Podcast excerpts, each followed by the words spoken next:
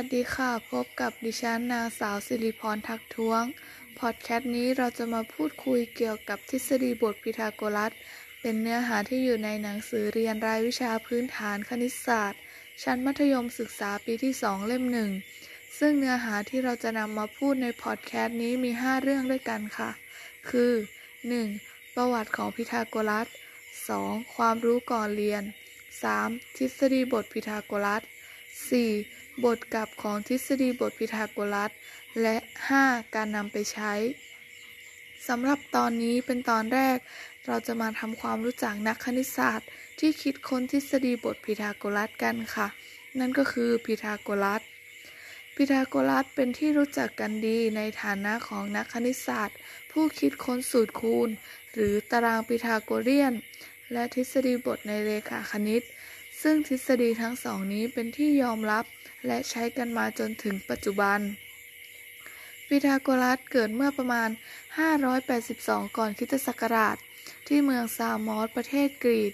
พีทาโกรัสเป็นผู้เชี่ยวชาญด้านคณิตศาสตร์ทฤษฎีของเขาได้นำมาพิสูจน์และพบว่าถูกต้องน่าเชื่อถือและใช้กันมาจนถึงปัจจุบันแต่เนื่องจากว่าพีทาโกรัสเป็นนักปราชญ์ที่เกิดก่อนคริสตศักราชถึงห้าร้อยปีดังนั้นประวัติชีวิตส่วนตัวของเขาจึงไม่มีการบันทึกไว้มากนักเท่าที่มีการบันทึกไว้พบว่าเขาเป็นคนฉลาดหลักแหลมมีความสามารถและเป็นที่นับถือของชาวเมืองมากเลยทีเดียวเมื่อพีทาโกรัสอายุได้สิบหกปีเขาได้เดินทางไปศึกษาวิชากับเทริสที่เป็นนักปราชญ์เอกคนแรกของโลกแม้ว่าเทริสจะเป็นผู้ที่มีความรู้กว้างขวางในหลายสาขาวิชาและได้ถ่ายทอดความรู้เหล่านั้นให้กับพีทาโกรัสจนหมดสิ้น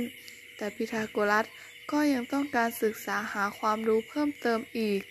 ดังนั้นในปีห้าร้อยยี่สิบเก้าก่อนคริสตศักราชพีทาโกรัสซึ่งออกเดินทางไปตามเมืองต่างๆเช่นอาระเบียเปอร์เซียอินเดียและอียิปต์ตามลำดับ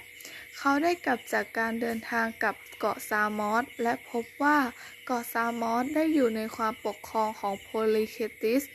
และอีกส่วนหนึ่งได้ตกเป็นของเปอร์เซียเมื่อพีทาโกรัสเห็นเช่นนั้นจึงเดินทางออกจากเกาะซามอสไปอยู่ที่เมืองโคตอน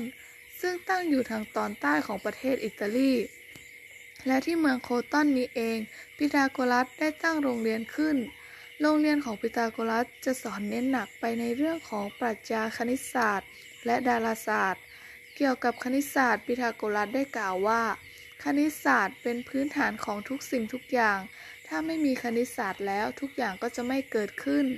ข้อเท็จจริงข้อนี้ถือว่าถูกต้องที่สุดเพราะไม่ว่าจะเป็นการก่อสร้างการคำนวณหาระยะทางหรือแม้กระทั่งการประดิษฐ์เครื่องใช้การค้นพบเกี่ยวกับคณิตศาสตร์ของเขาได้แก่การค้นพบเลขคี่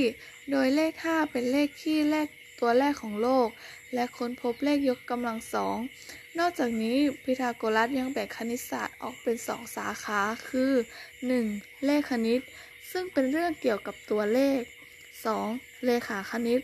เป็นเรื่องเกี่ยวกับรูปทรงต่างๆเช่นสี่เหลี่ยมวงกลมสามเหลี่ยมและหกเหลี่ยมเป็นต้นซึ่งวิชานี้มีประโยชน์อย่างมากในทางสถาปัตยกรรมและทฤษฎีบทเรขาคณิตที่มีชื่อเสียงที่สุดของพีทาโกรัสก็คือในรูปสามเหลี่ยมมุมฉากใดๆกำลังสองของความยาวของด้านตรงข้ามมุมฉากเท่ากับผลบวกของกำลังสองของความยาวของด้านประกอบมุมฉากสำหรับตอนนี้นะคะเราก็จะขอจบไว้เพียงเท่านี้ก่อนท่านใดที่สนใจรับฟังเรื่องราวของพีทาโกรัสต่อสามารถรับฟังตอนที่สองต่อได้เลยนะคะขอบคุณที่เข้ามารับฟังค่ะสวัสดีค่ะ